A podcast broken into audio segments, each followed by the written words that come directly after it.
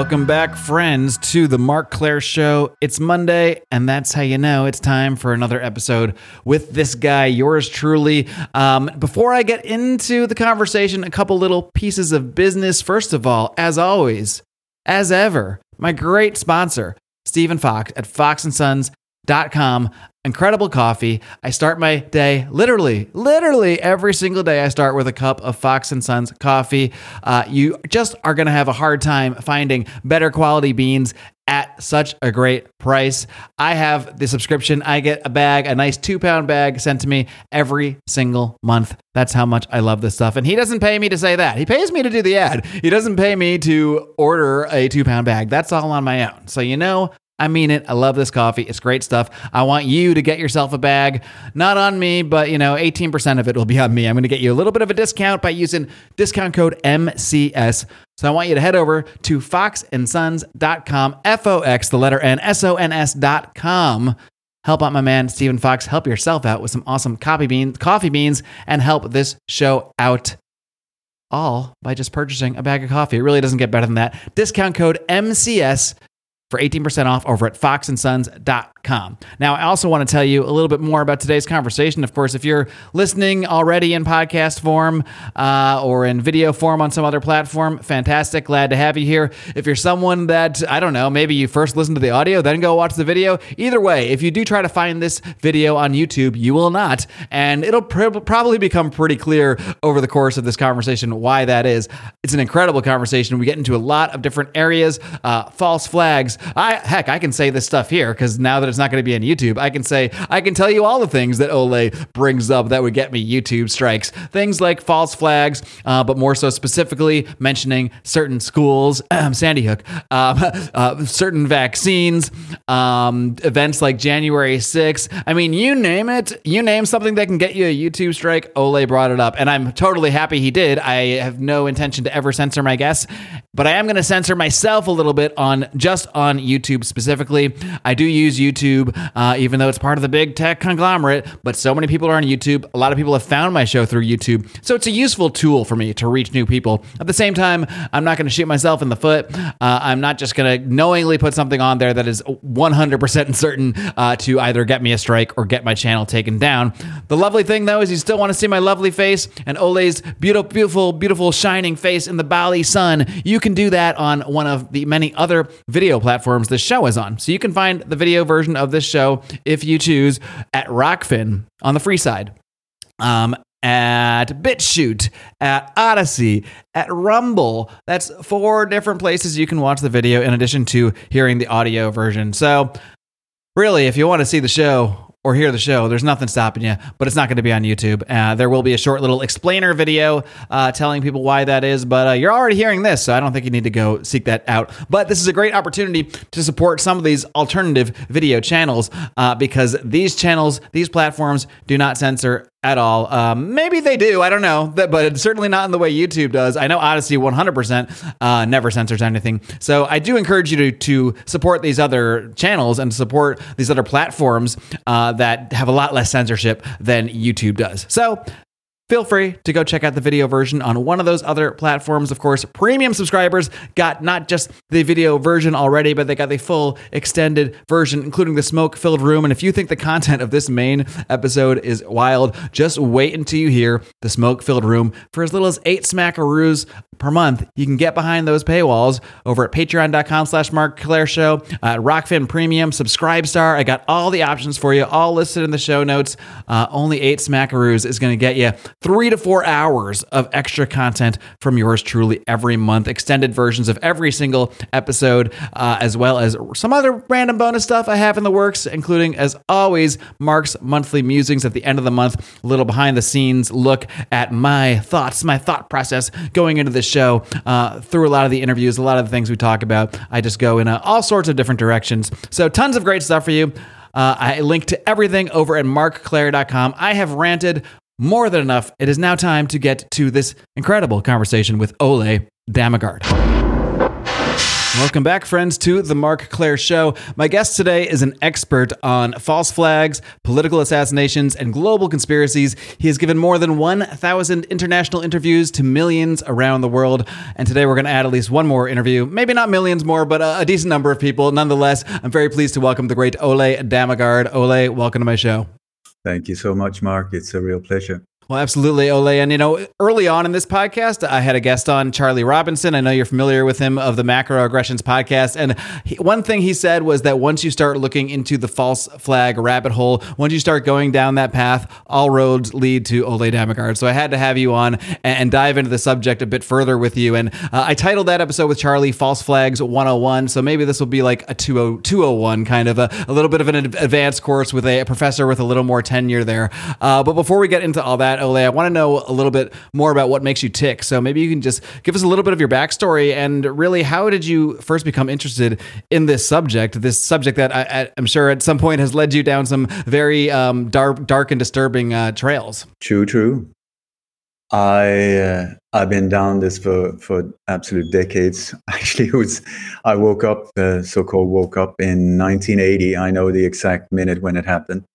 Um, but at the time, I was working as a, a young journalist, and I had started really uh, questioning things around me because the, things didn't really match up. And I, I was born in Denmark, but I moved to Sweden when I was a child, very uh, hastily. It, it went very fast the way we moved, and we, the, my whole life was just strange. So I was asking all of these questions.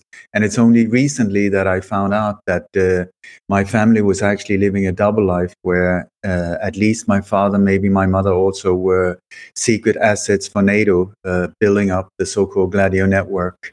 Uh, the, wow. the Ghost Army network. My whole family in Denmark, on both my mother's and father's side, many, many of them were involved in this network. I'm finding out now and uh, so the reason we moved to Sweden also was because of this whole thing. All, all my whole childhood, everywhere we went, our neighbors, people that came to visit us, uh, uh, where we were going on holidays, all of it was connected to NATO. I find out now.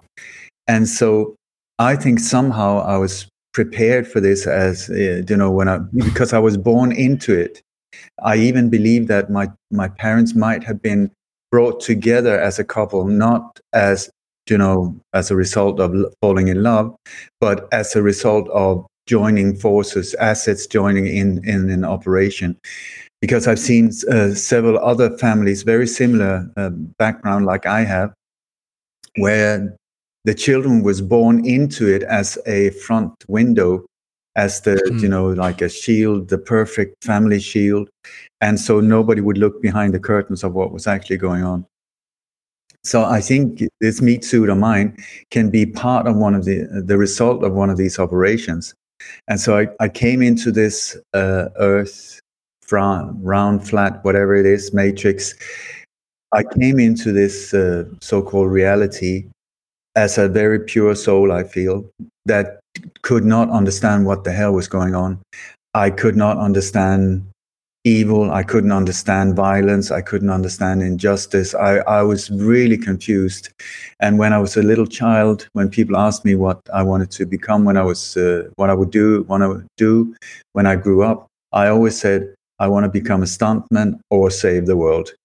And somehow I feel that I'm trying to combine the two, uh, you know, so so I, I think that in my upbringing and my whole uh, life, I've been trying to figure out what the hell is going on because of what was going on in, in my family, even though it's only like four or five years ago that I even became aware of it. It was my, my father who passed in 1992 came to me in a dream and guided me to start looking into my own background. Very, very emotional, very like mind blowing, especially that I, of all people, had not seen it in my own backyard. I, I did not see it at all. But it, after that dream, I started seeing all of these things that didn't match up. And that led me down a, a rabbit hole that was just unbelievable. Where uh, I've, I've now been guide. I've been going through my childhood. Uh, we've been driving around, uh, checking out all the places where where we lived, where we used to go. Our, when our, our friends, all of them were connected to this network, and especially one place. Uh, uh, that where we used to go, you know, have an ice cream, play with kites. We were running around right on top of NATO's most top secret underground base, which is now a Cold War museum on the east coast of Stevns uh, of Denmark, uh, where my father, I believe, was part of a hundred people being sent uh, for special education at uh, Fort Bragg um, uh, in, I think it's Georgia.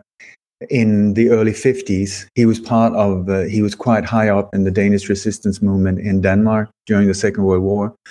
And in the end of the Second World War, the Allies went in, the CIA, MI6 went in, and started recruiting people from the resistance movement, from also people that had been put in jail by the Germans during the occupation and so on, because the resistance movement was working so well in Denmark and Norway that NATO went in and started. Uh, NATO wasn't created at that time, but the forces that then created NATO uh, started copying the setup of these uh, of these secret networks and created the so-called Gladio Ghost Army, which is uh, a network that is uh, all the different NATO countries have had to create their own ghost army as part of uh, their operation, security operations.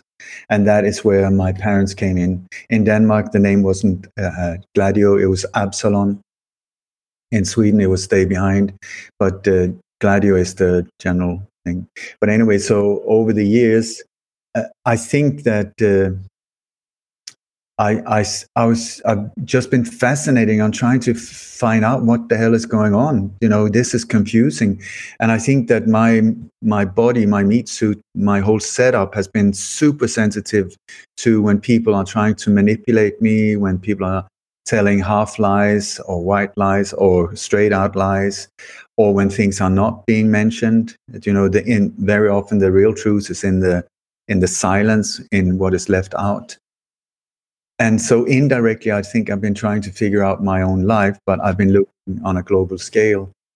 And so I've taken it. Uh, I mean, I, I was a one man band for many, many, many years, you know, very alone, very scared, getting myself into these, uh, uh, these areas that nobody else was interested in, as far as I knew. I mean, this was way before the internet and nobody wanted to hear anything. And also, it was really, really scary when you got into this world of dark operations, because in those days, if you knew too much, it just, uh, if you sudden, suddenly stopped breathing, that was problem solved. You know, so it was like uh, now we have this, we can reach people all over the world just like this, click a button and boom, you're in touch. People know who you are.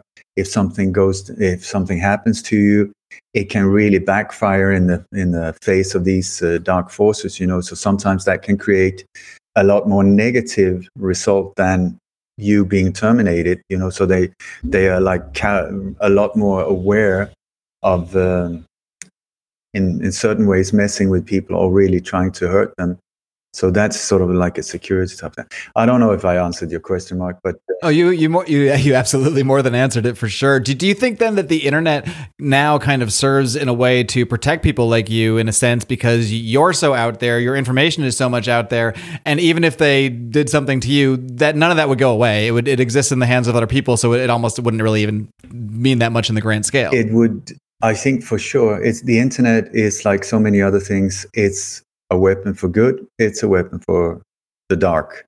It was created by the dark forces, but we have, uh, it has been an incredible tool for us towards uh, freedom and liberation and, and awareness through knowledge but it's also a weapon of mass illusion and deception and a really tricky one to deal with because uh, just because it's on a screen in front of you and it says this is the truth that does not mean that it's actually the truth. So and when it comes to security for sure for sure. It was like when i stepped forward i kept a very low profile for many many years because i early on discovered that a lot of people have died around these uh, top political assassinations. Many, many people. You know, there's these uh, uh, cleaning operations going on afterwards where people that get too close or have some kind of connection or um, journalists or military or people that were involved in the operation as well they they've just been taken care of you know like in the JFK assassination i have a list of more than 300 people that uh, died in in weird ways and so it's not to be paranoid to start seeing that holy crap you have to be careful here. You're you're walking in minefield. Especially i'm not talking about liking things on facebook. I'm talking about becoming a real boil in the butt for and interfering with these operations sometimes stopping them. And uh, so that in 2012 that was the year when i really stepped forward out on the public scene because up until then i, I found out that either there's only two ways to go when you go when you live my type of life. It's either you go stealth under the radar completely anonymous very discreet do your job you know find out the truth get the hell out but do not let them even understand that you were there. That's one version. Or you need the spotlight on you on it you know like keep it on me on me on me on me so that if something happened it will just amplify what you have been saying and thus possibly creating, uh, depending on how much uh, spotlight you got on you, the big, the more spotlight, the, the bigger the negative uh, result can be for them to hurt you. So in 2012, when I stepped forward, I went full on. I was like a dragster.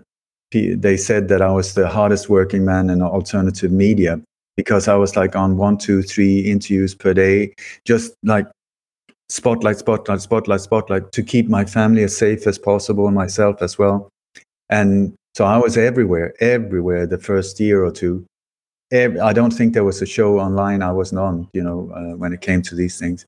And then over the years, uh, the the more views, the more also the more that also brings in a tax income i've been destroyed you know my website has been knocked out multiple times really advanced uh, and uh, all kinds of platforms and censorship even even patreon uh, shut us down here um, like uh, six months ago or, or, something like that not because of something we had on patreon but because of something i had on my website and they said you have to delete that on the website otherwise we will we will delete your account. And that was a major part of our income. So bad news, but we say, hell no.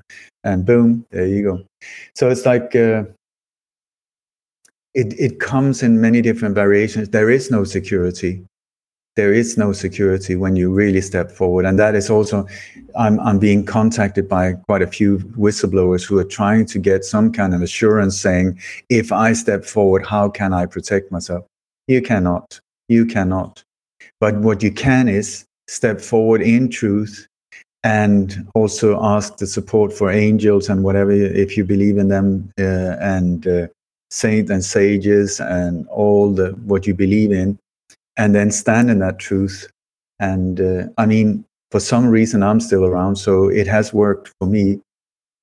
And uh, well, yeah, we're certainly glad you are. um, I am too. I am too. Thank you going back to, to your, your background a little bit and you know it's it almost makes me wonder if subconsciously you became more in tuned to the deception around false flags, maybe because you were around that deception so much. I'm th- sure this is something that has gone through your head a million times over, but I'm just kind of that that that aspect of your story just fascinates me so much. If you care to just sort of elaborate a little bit more on kind of what has gone through your mind uh, regarding that as you sort of learn more of the truth about your parents.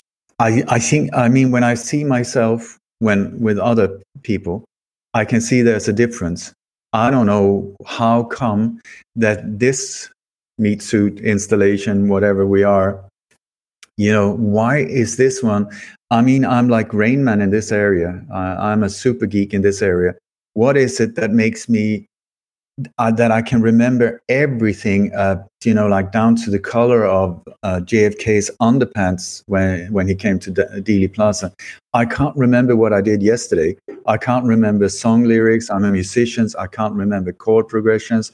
But in this area, it's like uncanny. I don't know why that is. It's just that I remember it. And this is also when I've done, like you said, more than 1,100 interviews. I mean, I, ha- I, as far as I know, I've been point. It's been pointed out once that I said something that was not factually right, and I corrected it right away. I have no idea. I have no idea. It's it. It's just the way it is. So somehow I feel that on a spiritual level, I signed up for this whole thing. I'm living my Dharma now. And I was being prepared. It was like boot camp as a child. I was going through all of these things to prepare me. As I've even been given the, war, the name Arjuna by my spiritual teacher, which is he was the perfect warrior from the Bhagavad Gita.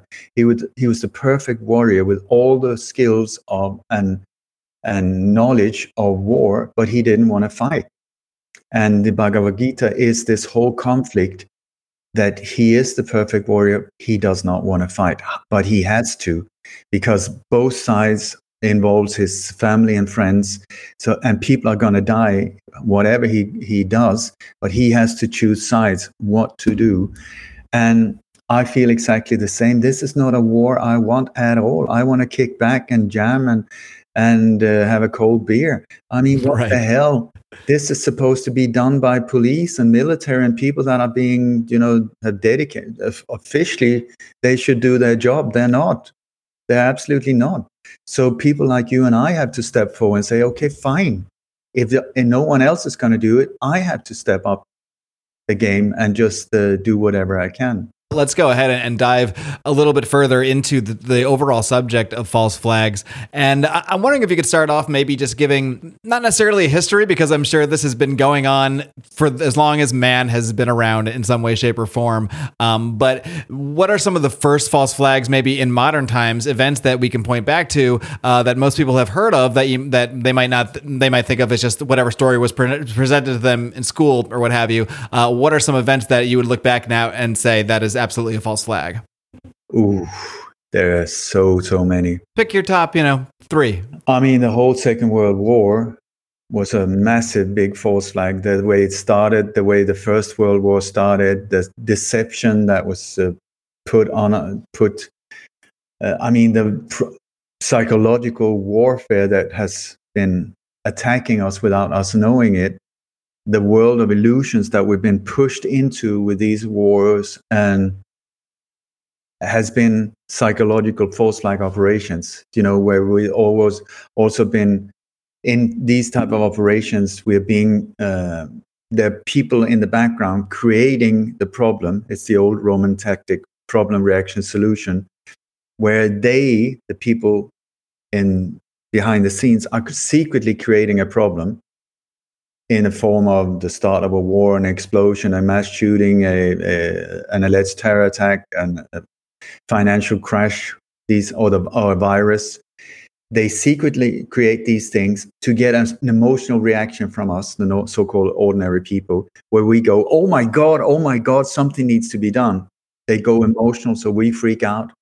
Um, and then they will then step in on stage saying because we will turn towards the people we think are there to protect us not understanding that it's actually them who have created the problem. So we go oh my god please please help us. We need help here. This is this problem is so bad. And they will then come in and say well the only way we can help you in this horrible situation is and boom in comes the solution. So in these operations it's very very important to understand the solution was there from day one. I had to repeat that one. The solution was there from day one. They then had to create a problem that was big enough for us to get an emotional reaction that was strong enough to accept the solution. So if you it's really a, re- a, reverse engineering. They have the solution, so they need your reaction, so they need to create the problem. Exactly. It's the exact. It's a mind fuck. It's an absolute turnaround. So, for instance, with the COVID operation, what was there from day one? The, vac- the vaccine, the weapon of mass destruction was there from day one. This whole thing about them working day and night and in eight weeks, that's absolute bollocks. It is so not true. They, w- they had this very advanced technology, what is in these things, we're still trying to figure out. But I tell you, it has 0.00000% to do with, with health and 99.99999999999% to do with depopulation and control and all kinds of bizarre ways that I can guarantee you. And I'm not saying that because I'm a doctor, but I'm involved with some of the world leading experts and doctors in this field. So I'm learning from them. Whew, scary, scary stuff. So I have not answered your question yet. Well, you, but, you named mean, a few. Uh, but both, uh, both, both, world wars, the Gulf of, uh, of Tonkin, the whole stuff. Would you say almost every major war, at least in modern times, is, is at least the ones we see on TV here, the ones that are talked about all the time, is in some way, shape, or form a false flag? As far as I've been able to see, I don't know anyone that has not been. I mean, when you look at it, every single, and you will see that more or less every single war has also been started by the same forces behind the scenes. It looks different on a street level because it might be a different nation, different nations involved, or different religions involved. They love to blame them. But in the background, it's been exactly the same financial structure that is funding both sides. They don't care who wins as long as people are being killed. A lot of things are being destroyed while they are being paid for the weaponry used. And then they come in afterwards as peacekeepers, getting the Nobel Peace Prize and stuff like that. And then they rebuild what they blew up and they, they earn a, an absolute killing in every step of the way. So, and you will see it's like the, the mother of the, the latest the generation of Rothschilds. She said, if my sons don't want war, the world would be at peace. But it's not only the Rothschilds we have we have in the background. There's especially one Swedish family, I tell you, that is such a major part of the deep state, and very few people are aware of them. They're called Wallenberg, Wallenberg. They are unbelievably powerful, and uh, I would say above, possibly above the Rothschilds see, certainly above the Rockefellers. These are the ones that everybody knows about the, the Rockefellers, the Rothschilds, the J.P. Morgan. So the ones that really rules are the ones behind the scenes. And that family, whoa, that one, I tell you. Once again, in my own back backyard, did not see it, did not see it for so many years. And once I've started digging into it the last three, four years, mind blowing. And they have a motto calling to rule with, without visibility, esse non videri. That is exactly how they do it through their, their uh, company structure on a global scale, how they absolutely control telecommunications. They're the owners of Ericsson, they're the owners of many, many multinational companies uh, they control the electricity, for instance, in more than 180 countries. So this whole thing about power cuts, you know, absolute not because the the structure is fragile. No, it's because somebody's saying you now have a warm home. Of you don't have a warm home. You better, you know, step up the game, stay in line, shut up, and and obey. Otherwise, we'll just turn it off again, on, off, on, off, on, off you know, also shaking people the, because the whole, the only way they can control us is through fear. That's the key element. So fear, fear, fear, that's their, their name of the game. That's the only thing they have, which I find really inspiring because then the only thing we have to do is become fearless. And how do you do that? Well, fear is only in your mind. It's not out there. You can't go buy something. It's not square or blue or whatever. No, it's only my fear is only in my mind. Your fear is only in your mind.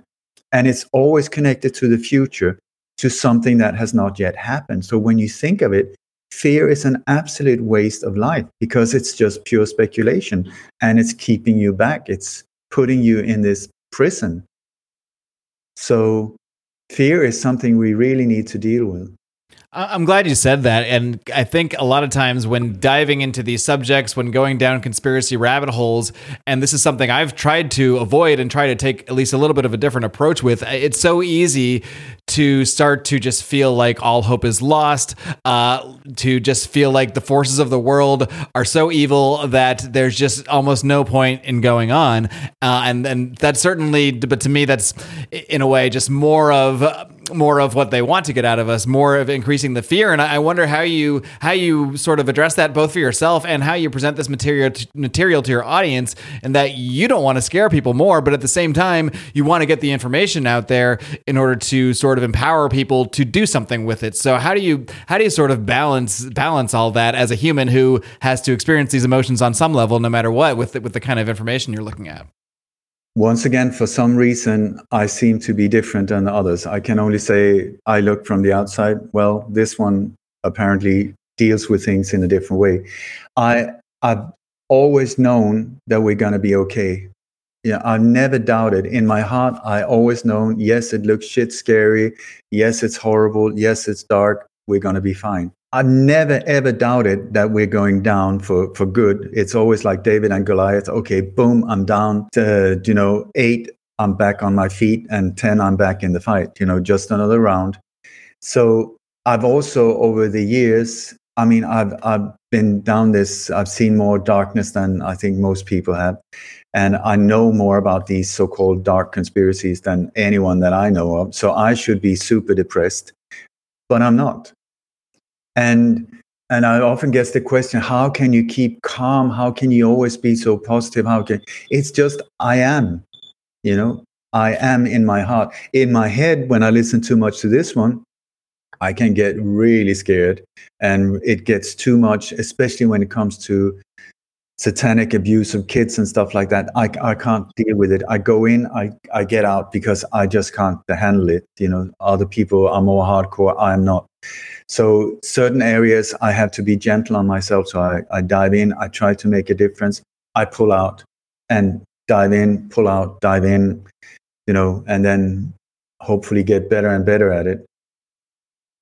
But uh, over the years, also, I felt a lot of sadness. I've been on the verge of depression for many times. Uh, uh, especially in the in the 19th and so because there was no one else there was absolute no right. one else and right. i just saw this massive picture and the whole world and it was like how the hell can you not see it you know like mm-hmm. come on and nobody wanted to listen nobody especially in sweden uh, and i mean it was at a point i had people murdered around me i got really deep in it I had visits as well, scared the living bejesus out of me. Yeah. So I just felt, fuck this, I'm out. You know, I'm I'm not going to become part of statistic because had I stayed in Sweden, because I was digging very deep into the alleged assassination of the Swedish Prime Minister Olof Palme, I was 12 years straight into that uh, case, and I just felt I'm going to end up dead here. there's no doubt. So I'll I'll bail out. And if you don't want to listen, because I'd knocked on all the doors in Sweden, nobody wanted to listen. I said, okay, I'm going to go abroad, just like many Swedish rock bands. You know, they, they can't get uh, a, a record deal in Sweden. they go to England or Japan or the States or whatever. They get discovered and boom, they get a deal there. And then suddenly they're super popular in Sweden. There you go. That's the way of, an, of a coward uh, of a nation of cowards. It has been to a, a, large extent.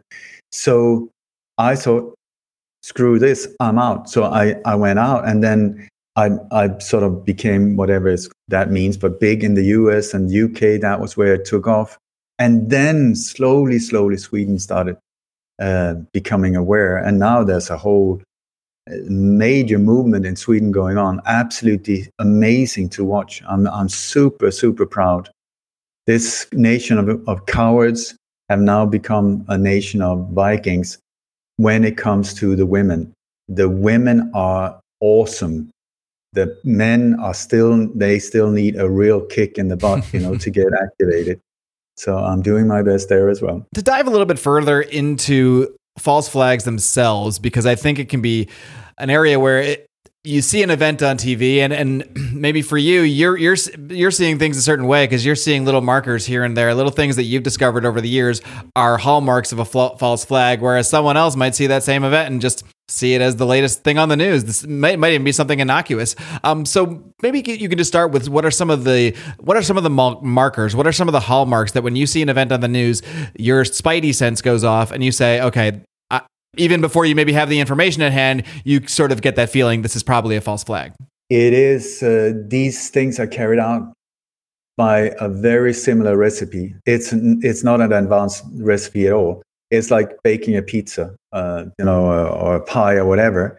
You have certain ingredients needed so you can make the pie square, you can make it round, you can make it thick, you can make it blue. It's still a pie, you know. So anyone who's good in the kitchen you make a pie, people will start, it smells like a pie. It doesn't smell like cinnamon rolls. It smells like a pie because you can, and it's the same in this area where there are certain ingredients that are needed to pull a thing like this off because it's a psychological operation. And the main uh, focus is to scare the living shit out of you so that you will be more controllable and you will accept their solution. So, how can you scare people? There are not that many different variations. You look at horror movies, it's all more or less the same build up, it's the same setup, it's uh, that whole thing. It's the same here. So, they're very limited, which is super good for us. So, one of the things to look out for when it comes to alleged mass shootings and alleged terror attacks, very similar setup. Okay, so you have uh, one thing is that more or less every single time there's a drill beforehand. There's been some kind of security drill on that location. It can be up to a year before, but very most of the time it's like uh, just a few days before. Some kind of security drill, anti, you know, active shooter drill, anti whatever like that. Sometimes the even at the exact same time, right? It's it can even be uh, like on 9-11 or, or the 7-7 bombings where the drill is active and then suddenly the drill goes from being a drill to active mode where suddenly it's a terror attack. You had that uh, uh, in norway the mass shootings in norway the drill ended uh, at uh, 3 3.13 in the afternoon 3.15 the bombs went off. that's convenient. you know, just like a few few minutes later same scenario. What are the chances? Like when the alleged uh, truck attack happened in stockholm there were multiple drills going on where the police the hospitals everybody with the with an ex- a bomb going off in the exact same building as the truck is said to have driven in just a few minutes later into. It's like unbelievable. So the drill if there's a drill that one is a dead giveaway. Sometimes it is a security drill for our protection, but many times, I tell you, it is to prepare. They use the drill to clear the area from individuals like us who, who are too nosy. They want, they want uh, sort of their playground clean. So they clear off this area. They say, we're going to have a security drill at this train station or this supermarket or whatever. It's very often so that you cannot look in or it can be a, ba- a back street, you know, so they clear the area very easy. They can block off the road very easily and get sort of a clean plate so that they can carry it out. Then during the drill, they bring in crisis actors, directors, uh, what do you call these uh, mo- movable toilets, uh, potty pans, or something like that? Porta potties, yeah. Okay, porta potties. They bring in these things. They bring in catering, make up, make up facilities, uh, experts with pyrotechnics, uh, uh, explosives, smoke bombs. Uh, they get lighting, they get camera crew, they have marketing agents in. I mean, it is like a mobile film unit that arrives on location. They normally come in buses. These buses are then used to block off the area as well once they start getting, getting after you because people don't notice a bus. If a bus is just blocking the traffic, it's just a traffic jam, you know. But another one, they they also use these buses so that people can't see in from the side what is actually going on. You you're sitting like, oh my god, I wish I could see, but there's this bus and stuff. You don't suspect that the bus could be there put on purpose. So anyway, they use these buses to bring in crisis actors, evidence, whatever is needed, you know, to point out the patsy during the drill also they rehearse they go through the whole thing. They have uh, all of these high quality images taken hd photo wise the face of terror so they get all of these super quality photos that will then be spread out uh, uh, the, the face of terror now in ukraine now in oslo now in in um, melbourne now in toronto the exact same team being used they also do the film, uh, a lot of the video footage on that day.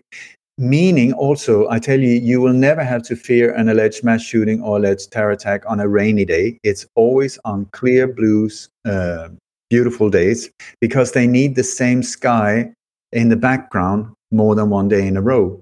So, because they need, they're going to blend the footage that was being filmed during the drill with so-called live footage. So live from Baltimore, and then they they they blend these two into this is just now happening. You got like helicopter footage that's live, and then you blend it with live footage from yesterday. So they cannot have a different sky because suddenly you would see like blue sky no gray sky. Blue sky no it's raining. Blue sky no. So that's why you don't you never have to fear any of this on a rainy day. So you're fine on a rainy day do you have an example of that you can think of when they've used when they've done what you're saying mixed live footage with like with footage from a previous drill? Oh my god i mean i'm sure you have an example but can you point one out? How many do you want? I mean it's every single one. You you show me um, an alleged mass shooting or alleged terror attack when it's a rainy day. Show me one show me one when there's a, a gray day when it looks really like this. Show me one when there's any type of footage. I tell you you won't find it. It's beautiful days sunny and with white clouds and some i mean i'm i'm a cloud spotter now because i compare different footage and it's just like big white cloud and then they change the angle the they go to the next scene same location no cloud what the hell happened. I also compare the angles of the shadows when, at what time of day when this filmed. You know, with the trees and everything you see, it's in that direction. Then they change camera to yesterday's footage, and suddenly the the uh, the shadow is in a different angle, meaning that's it not the same, same time. So anyway, the, the drill is super, super important. It's super, super important. And uh, uh, another dead giveaway is the patsy. It's a lone crazy individual. It's a lone wolf. It's a fanatic. It's a, a Muslim fanatic.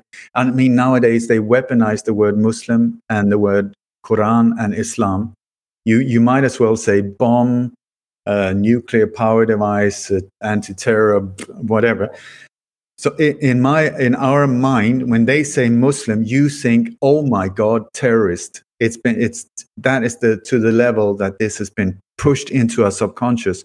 So they're being used as trigger words. They have these trigger words in the news that they bum bum bum bum. They they hit you with these words. And uh, the reason why they want it to be an alone crazy individuals when it comes to top political assassinations mass shootings uh, terror attacks it's always a lone crazy individual. Why alone it's by, because by then you don't have to look upon it as a conspiracy, meaning it can, if this guy is suicided on location, it can be case closed there and then because he was only one. Conspiracy means actually breathing together, but it's it has uh, got the meaning of two or more people uh, secretly uh, planning or carrying out criminal activity. That is what is called a conspiracy. It happens all the time. But anyway, so the reason he's alone is because then by law they don't have to deal with it as a conspiracy. It hasn't. Um, it's a diff- totally different approach in, in the legal system. And then the reason they want him crazy is because then there's no need for a motive. He was crazy. He just went up and did that. It's crazy. No, it's not. It's a political assassination, and you are being duped. That is what's happening here. But alone and crazy then also if he's a fanatic well it was the quran said you know 15 virgins and whatever is waiting for him in the sky. That was the reason he blew himself up. Absolute bullshit. It's not. You have to see in the background. Who benefits? Cui bono? Always follow the money. Always follow the ones benefiting from whatever happens. That's the one there's many of these different uh, ingredients but there are not that many and once you start seeing how it's carried out you will also see that there is a, an investigation put there. If it's a big case the investigation is put there to cover it up. It is not interested in any type of facts of any kind of real witnesses any kind of of uh, uh, you know the only task that investigation has is to shut people like myself up. Point to the official story. It was the patsy, the patsy, the patsy. Anyone who steps forward will be threatened, harassed, uh, shut up, killed, suicided. If this is on a high level, you know that is the task of this uh, investigation, which is also interesting because when thing, these things happen at the press conference, if this is a false flag, the people stepping up at the press conference are the ones who carried it out. Big point here because when they stand up afterwards and say, we have to stand united in the face of terror. Yes, that means we have to stand united against you because you were in on it. And then you have the chief of police in the background. He was in on it, or they have him by the balls. Absolute control individual. Politicians, you got like FBI people stepping forward. Oh, now we had him on the radar. They are in it. They were the ones that carried it out. So they're actually helping us when they step forward like that. M- many times you wouldn't have noticed these people. But here you will see that especially when you start studying the investigation and you see this goes nowhere. And very often there's another one that uh, another alleged mass shooting or something that as a diversion. So boom, boom, and then you look over here. Oh, Las Vegas. Oh, forget about that. Now it happened in uh, here in in uh, wherever. I think that San Buffalo Bernardino. and Uvalde were pretty much back to back last year. That that there you go. If you notice, during the COVID operation, there was absolutely no mass shootings. There was absolutely no terror. Well, the shooters didn't anywhere. want to get sick, so they stayed inside, I guess. Exactly. They they were staying at home. They were being they, were, very they were following the rules. Uh, they were following the rules. ISIS just went uh, away. It was amazing because they they didn't need the fear level. It was up there anyway. But then when people started saying listen, I've taken like 14 boosters. I'm feeling like absolute shit. I almost died yesterday. And you want me to take another one? I'm not buying it. And the fear level starting going down. I mean, really, are you going to come up with a new variation of a green monkey upside down virus? Oh, and they kind of tried the monkeypox thing for a minute last year, but that, that seemed oh, to kind of fizzle God. pretty quickly.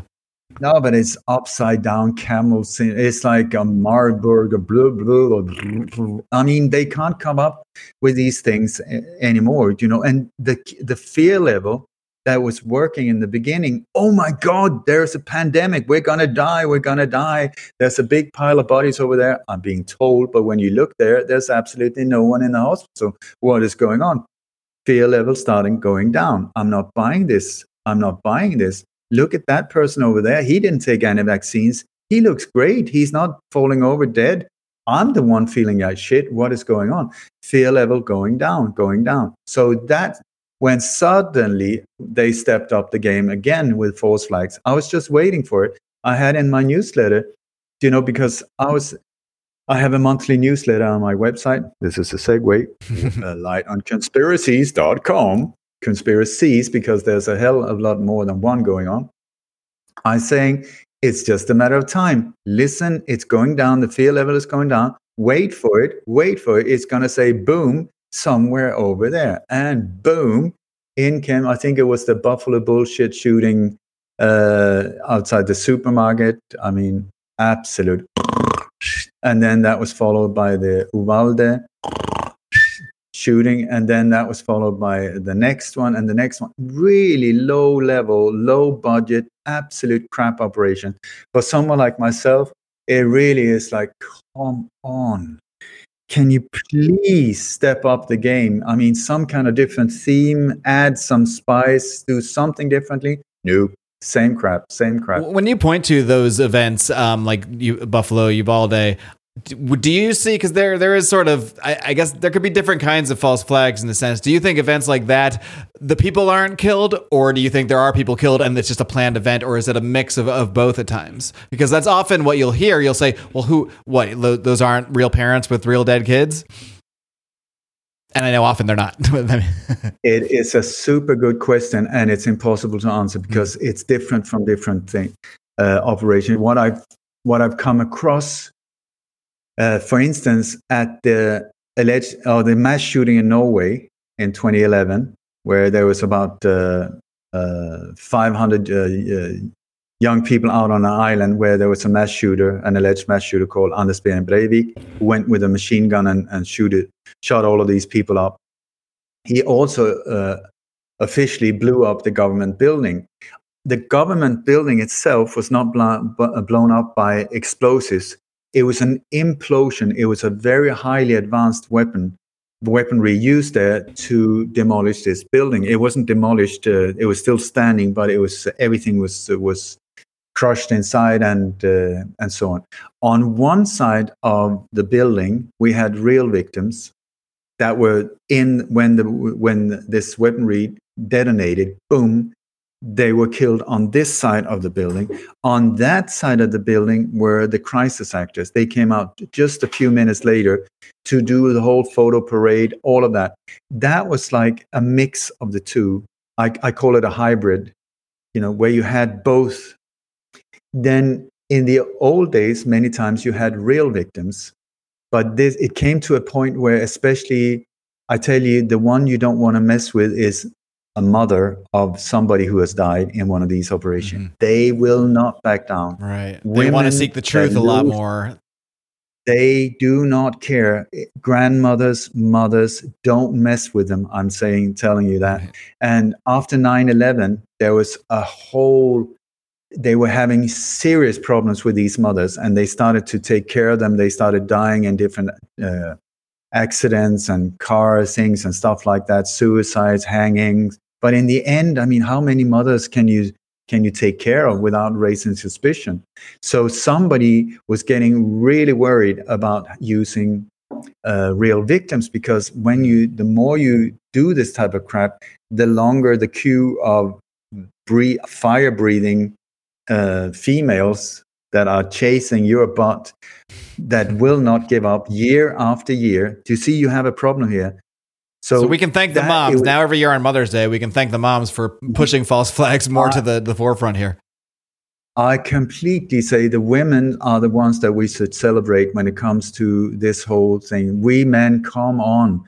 We need really to get a fire thrower up our butt, you know, and, and a flamethrower and just like shake, shape up. Where are you? Where are we? We have to stand up and protect our families and our, our, our wives and the, so-called weak ones. It has absolutely changed the roles. Now we need to step, step up the game the women are very often already there because they care not only about themselves but their kids and generations to come Ma- many men are just so up into their own world of football and uh, golf and i don't know what it is but it's uh, no the timing it's now so anyway um, where were we yeah then the hybrid then you have i think after 9-11 they really started having to re recalculate and rethink you know? And that's when the cr- so-called crisis actor started uh, coming in on stage. So the boston bombing that was the first one wh- that was full on uh, with crisis actors. Absolutely no people killed.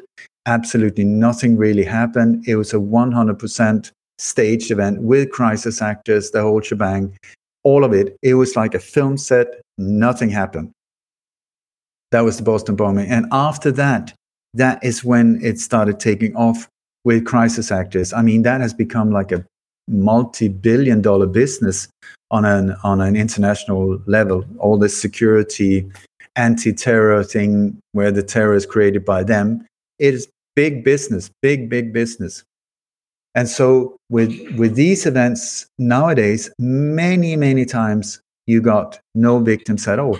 Many times you got the the the identities that we are talking about that has that has been said to have been killed or is said to have been the shooter are phantom identities. Uh, it's really, I mean, this is what I've come across. I, I used to try to go on location to many of these places in Europe and also when, you know, wherever I've, I've been, if I'm in the neighborhood or if I'm in the process of trying to stop it or afterwards, I try to go on location because it's uh, when you're on location, you suddenly get a completely different feeling than when you see it on a TV screen. Like Dealey Plaza, for instance, in Dallas, looks really big when you watch TV. When you're there, it's a tiny little piece of grass. I mean, the distance from the shooters to JFK was like a, a stone throw. It's so close. And many times when you're on location, you also see, oh my God, the Bataclan massacre happened there, and the Charlie Hebdo thing happened just right over there, like 50, 100 meters in between. You're like, oh my God, whoa, whoa, whoa. So that's when you start getting a, a better understanding how they do it, how they use the same individuals, the same police districts, the same. I mean, if there's an an alleged terror attack in Melbourne, I, I know exactly where it's going to happen. It's going to happen in the intersection by the Flinders train station because that is where they happen every single time. Press repeat. It happens every single time. Press repeat. It's just all the same, same, same. Is that because only like certain t- certain departments in certain places are compromised or in on it because i think one of the biggest objections you get when presenting this to new people who are going to naturally be skeptical because it's a shock to the system. They'll say you know how could how could this many people be in on it? Especially when we talk about crisis actors. I mean they'll they'll say something like you know are, do you are really this many people in on on tricking people on fooling people? Are this many people evil evil enough to do something like that? So how do you parse that out in terms of how how so many people get so you know quote unquote in on it. And how in on it are people? How much is it compartmentalized where people might not realize the full scope of, of what they're a part of right away? Super good question. And i can only say from the outside i'm speculating because i have not been on the inside. But with all of these operations compartmentalization like you said and is sort of like on a need to know basis. That is standard in all operations that you only know your little part. You don't understand the bigger picture that is standard. Also, many people that are involved in this have signed uh, NDOs, non-disclosure um, agreements, NDAs, uh, where they say, "I'm not going to talk about anything." They sign the papers before they know what they get themselves into. You know, they're just doing their job, and suddenly, boom! They see on watch on the TV. Oh my God, this just happened! oh my God, that was what I was so they might think they're part of a, a fake newscast, and then they see that fake new newscast on real news. And I, I, guess they have two options: come forward with it and face whatever consequences those would be. Have, has there ever been any kind of like um, crisis actor whistleblower? Has there been people that have come out and said like, "I am a crisis actor"? Has that, have you ever come across that? Um, no, but I I I did an interview with uh, uh, George Bush Senior's former, uh, he was the, his name is Chip Tatum. He's a CIA whistleblower. He was the head, uh, the commander of Pegasus, an ultra secret hit team privately used by George Bush Senior. They took out at least 14 people. I mean, this, uh, he was also the pilot for, for President Nixon, all the presidents up to George Bush Senior. Uh, he was a heavy dude in this area.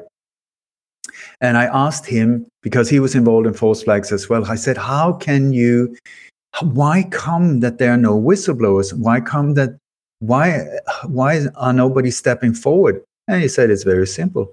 I said, Tell me. He said, Management by fear. It's super simple. He said, First of all, they sign these papers. They're, they're being lured into this, you know, with fame and fortune.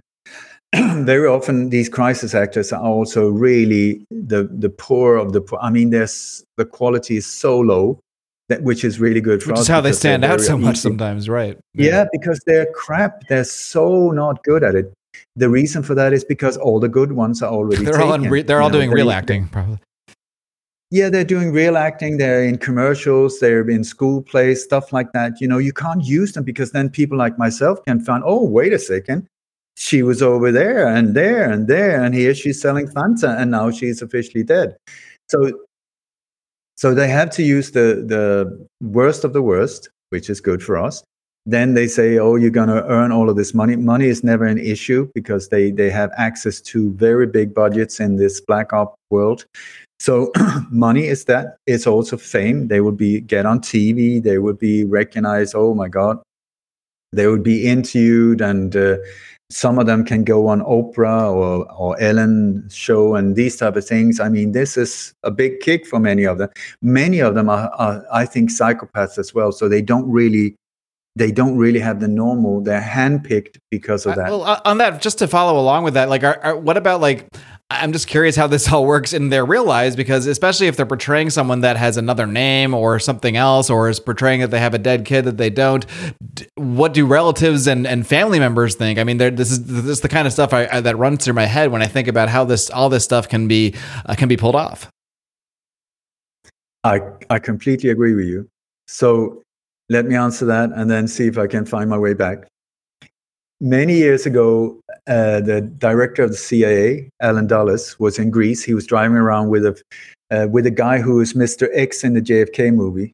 Uh, that he is a. If I've ever got any hero, this is the guy. His name was Fletcher Prouty. He was working for the Pentagon and Black Ops and all of that. He became a major whistleblower after the JFK assassination. Anyway, so Fletcher Prouty and Allen Dulles, the director of the CIA, was driving around in Greece, and they were uh, at a certain place, Allen Dulles pointed towards this um, little town, and he said to Fletcher, "Do you know what that is?" And Fletcher said, uh, "Is that some kind of holiday resort?" And Allen Dulles said, "No, no, they're all ours," meaning CIA. He said, uh, "It's like there used to be wannabes, uh, sleepers, uh, any so anybody in that community children, dogs, parents, car mechanics, photographers, grandparents, all of them were CIA to be used if needed. This was in Greece. And Allen Dulles said, We got them all over the place in Germany, in France. We got, you know, like. So if you keep that, that was in the 50s, 60s. So if you expand that whole thing, how, how convenient to have these communities, gated communities, where everybody is in on it. Okay, so keep that in mind. Then we go to, for instance, uh, Sandy Hook. That whole place, it's a small little community. I tell you, that is one of these communities. I got people on the inside as well that uh, the whole thing is a CIA operation. The whole Sandy Hook community, all of them in this is one of them, where also there's a, a former mental institution that, that, that has been used in horror movies, where the CIA was doing all kinds of horrific experiments in the 60s and, and onwards. The whole thing with the school, the school had been closed down for almost three years when this happened. How the fire brigade, the police officers, the parents, everybody was playing along. How is that possible? How it is possible if everybody's in on it. And then you see how they're financed, how every single one you, that lost a, a child was giving an, a villa for one dollar, you know, and they were giving the GoFundMe things in the millions were coming in. And, uh, and the, the thing with the children is that very often they don't die. But the, the photos that are used are photos when they were younger. So they're now teenagers, but the photos being exposed is when they were kids. So how can you do a thing like this? It's unbelievable. and At the same time, not very difficult if you control the media outlet. If you can control that one, then you're in control. If you control, you have to be able to control the investigation, the legal system, the coroner office, the hospitals, and also the, the parents of these, uh, these alleged children. So sometimes this goes really, really strange. Because, like, for instance, uh, people after Sandy Hook, I mean, the kids of Sandy Hook had been f- taken photos of together in a group at the Super Bowl years after they died. You, the, some of the children, especially two kids, were sitting in the lap of Obama two days after they officially died for a photo session. What the hell is that? I was part of, of uh, publishing a book called Nobody Died at Sandy Hook. You can go to lightonconspiracies.com, look in the shop. Uh, I used to give it out for free because it was banned on Amazon. It's like 360 pages where there's eight different PhDs and high level researchers that have just put together, like step by step by step, why this was not true. You know, it, it doesn't, once you start looking into it, it makes zero sense. You can, the official story is absolute bullshit on steroids, but very convincing. And like you got uh, one, uh, what was his name? Dan Wheeler, I think. He, he's a parent of one of the dead children, officially. He's also one of the soldiers walking around in Sandy Hook. He doesn't even know how to hold a rifle. He's holding it upside down. I mean, we've spotted many of these uh, people in more than one role at the, at the same event. The soldiers that were running around chasing were speaking Hebrew. Go figure that one out. Yeah and and it's just mind blowing when you look into it. And then the same people, the the same guy that was walking with a rifle upside down, being a soldier, not even knowing how to hold the rifle, he was then uh, flown, I think, on maybe it was Air Force One together with Obama to one place. He was also he and his wife were also on Oprah promoting anti-gun violence, you know, like anti-gun uh, or gun prohibition that whole thing because that was the whole point to ban the guns. That was the whole point of many of these mass shootings. Make the weapons the problem so that uh, this problem reaction solution take away the guns from the population so that this country can be more easily overtaken by a corrupt government. And I guess when talking about sort of having like CIA towns or whole areas of intelligence, um, you know, that's what gives you those people that, uh, you know, I've certainly heard people say things like, well, I know that family. I've, they're a real family. You can't say they're not a real family. I'm like, yeah, they are a real family. that, that, that's how, you know, that's how they sort of lay the groundwork for people to say things like that because they are a real family that, that lives in this real place that participates in this real thing or not real thing, I guess you could say. It's, it's very, very hard, Marc it's very very hard. I mean i'm still my trying to get my mind around it because i can tell you certain things that is just not true. Like there's one woman who had a ted talk about her dead child. She is super convincing. She it's almost like i think she's somehow mind controlled or brainwashed into believing what she's saying. She's so honest. It's so beautiful what she's talking about.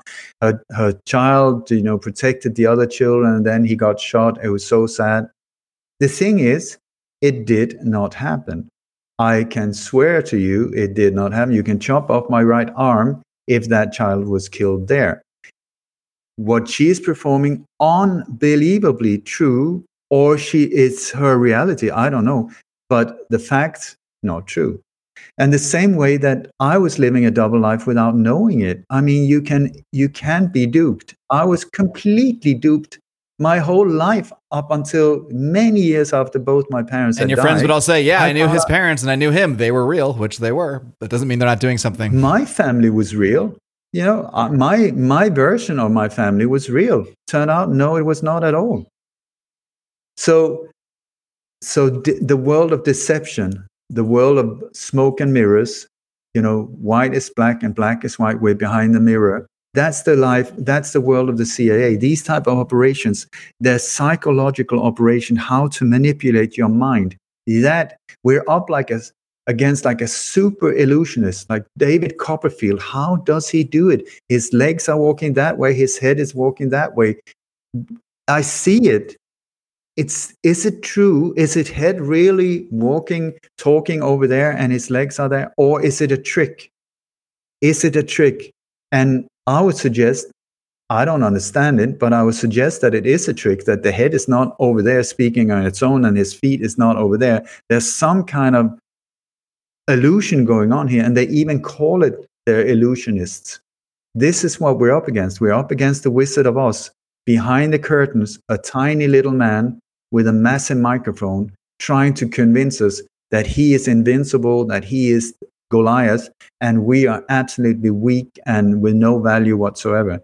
It's the exact opposite. Opposite. We have to pull the curtain, make it transparent so that we can see clearly what we're up against. And once we see that, it's an illusion. They are not that many.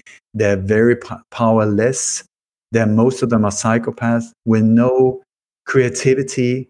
Their, their personality it's like yogurt, no backbone, very little courage.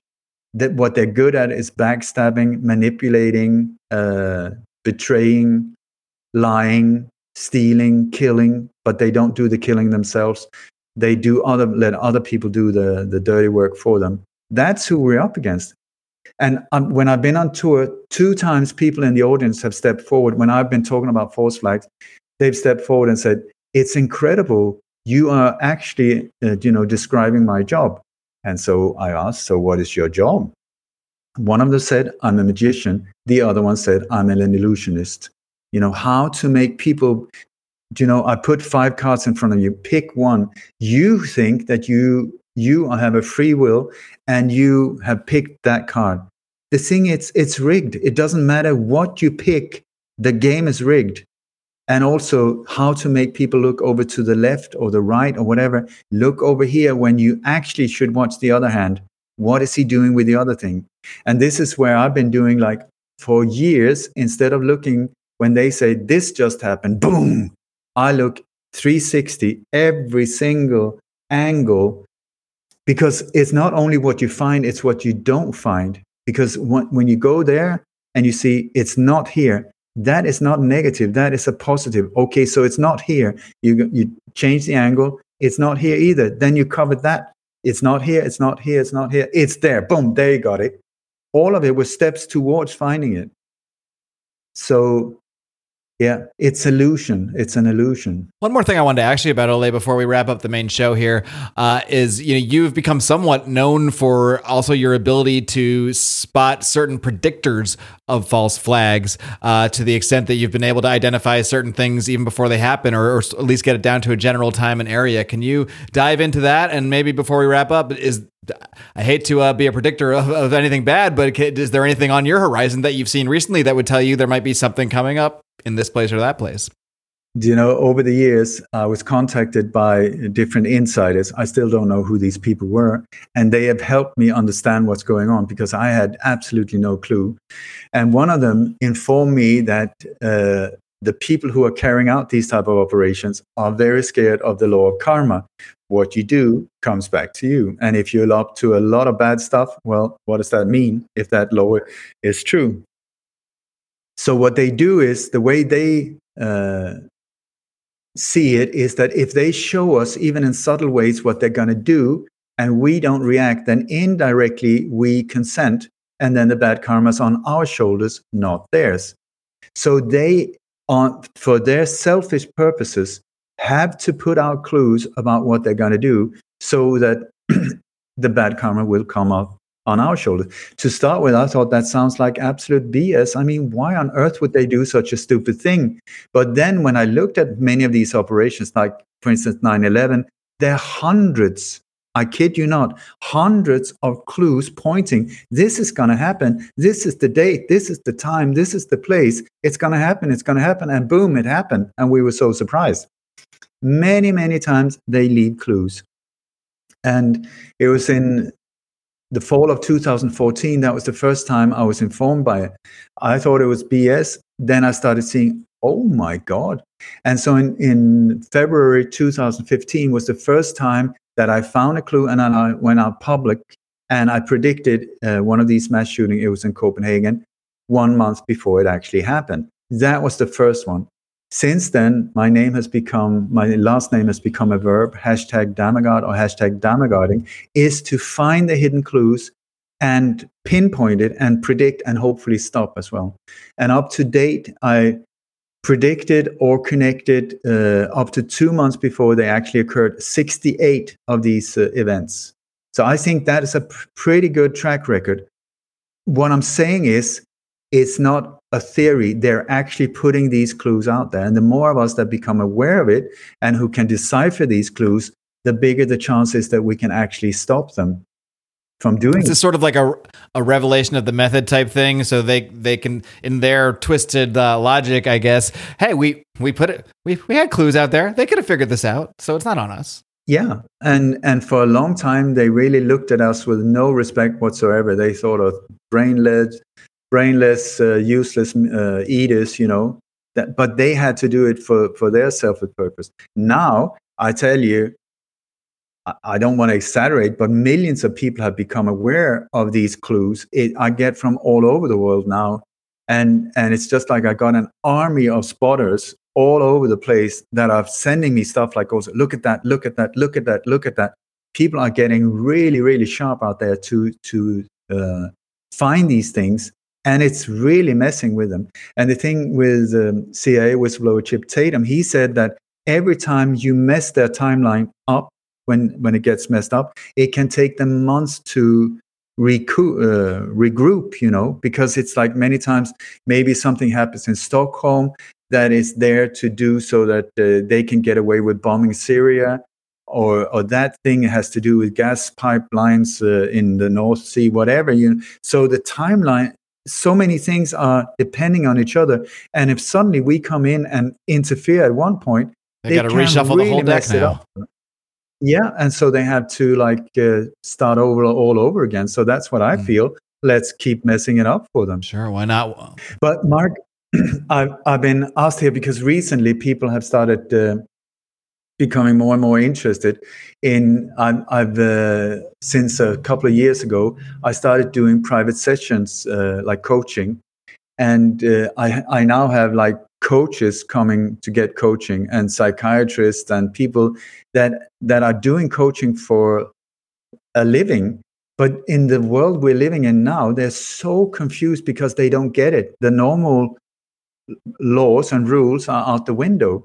And so I feel super grateful because I've been able to to assist them in in turning the game around in a completely different way because I come from my angle which is quite unique and then added to their knowledge and and uh, and skill set it has really made a massive change in their life so I just want to say that I do private coaching for anyone and I, I do my absolute utmost and it's been life-changing approaches many times not just polishing my ego because i'm trying to deliver what comes through me also so I, I also if i can just say this also i have what i believe is the world's biggest research vault where i've over during my whole year i've collected so much information in hundreds and hundreds and hundreds of cases uh, uh, all over the world it's perfectly organized. It's almost five terabytes of uh, what I call the world's biggest uh, research vault. And now I'm, I'm trying to share it out to as many as possible so that we can uh, that we can uh, safeguard this information for generations to come because there's this book burning going on. The censorship is brutal, brutal on the internet where things are just being erased. I tell you, just go back a few months when there's been alternative reporting from different things. Go back a few months, you will see it's only the official story is left there. And like on, on Google, a year ago, there was 1.8 million uh, hits when I checked my name. Now it's 19,000. That, that's 94.7%. Now suddenly Bing comes up and there's 1.2 hits, million hits over there. So it's like what the hell is going we need to to guard this information because that's the real truth so i'm, I'm selling this uh, there's an online version but also like a, a, a, um, hard drive external hard drive version that i can send anywhere in the world also. And then this can be copied uh, kept safe uh, spread you know in whatever way so that we keep it safe so thank you for for just letting me mention this. of course. Well, thank you so much, Ole. And I'll let you uh, as we sign off here, and before we hop into the smoke filled room, I'll let you uh, I'll let you use the plug voice one more time in case people forgot to plug your website and anything else you want to mention. And uh, but thanks for coming on my show. Appreciate it. Thank you so much, Marc. My website is lightonconspiracies.com. it's like if you go to YouTube, I hardly exist anymore. But on the website, I got more than 1,100 of my interviews. Soon yours will be added. I also got uh, almost 9,000 articles that I have handpicked and approved every single one of them.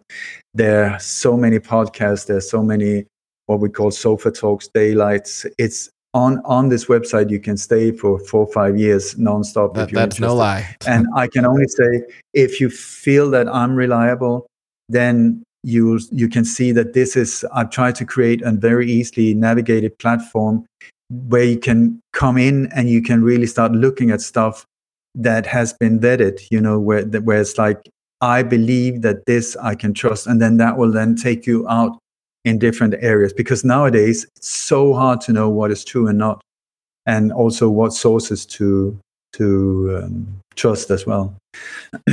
so absolutely.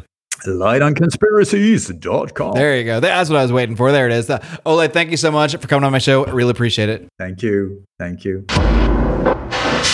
All right, friends, I hope you enjoyed my conversation with Ole Dammegard. As always, this conversation continued in the smoke filled room, the bonus segment, part of the extended premium versions of all these episodes that my supporters on Patreon, Rokfin, Subscribestar all get exclusive early access to. And this one was just wild. We went in all sorts of different directions. I asked Ole his thoughts about some other historical events and whether they were false flags, including the Titanic, uh, the Hindenburg. We also got into some even weirder areas. We talked about Antarctica. Uh, we talked about flat earth. Yes, that's right. We even talked about flat earth. We got wild and crazy in this one, and it was an absolute blast. So if there's any time to hop on and check out one of these smoke filled rooms and check out the extended premium versions, again, on Subscribestar, that's how you can get a free trial. If you go to Subscribestar, you can get a week for free. Uh, so yeah, I, th- I think Rokfin might have their own free trial thing for like a week or something, so you might want to look into that. Um, but Subscribestar and Rokfin, if you just want to dip your toe in the water, don't want to make a financial commitment, no problem. Dip your toe in. Check out this episode. I'm happy to have you peeping your head in, giving a little look for free. I'm okay with that because you're going to love this content. I know that. So please do check out all the links over at Marc Clair, M A R C C L A I R.com, marcclair.com. Until next time, my friends, in case I don't see you, good afternoon, good evening, and buenas noches.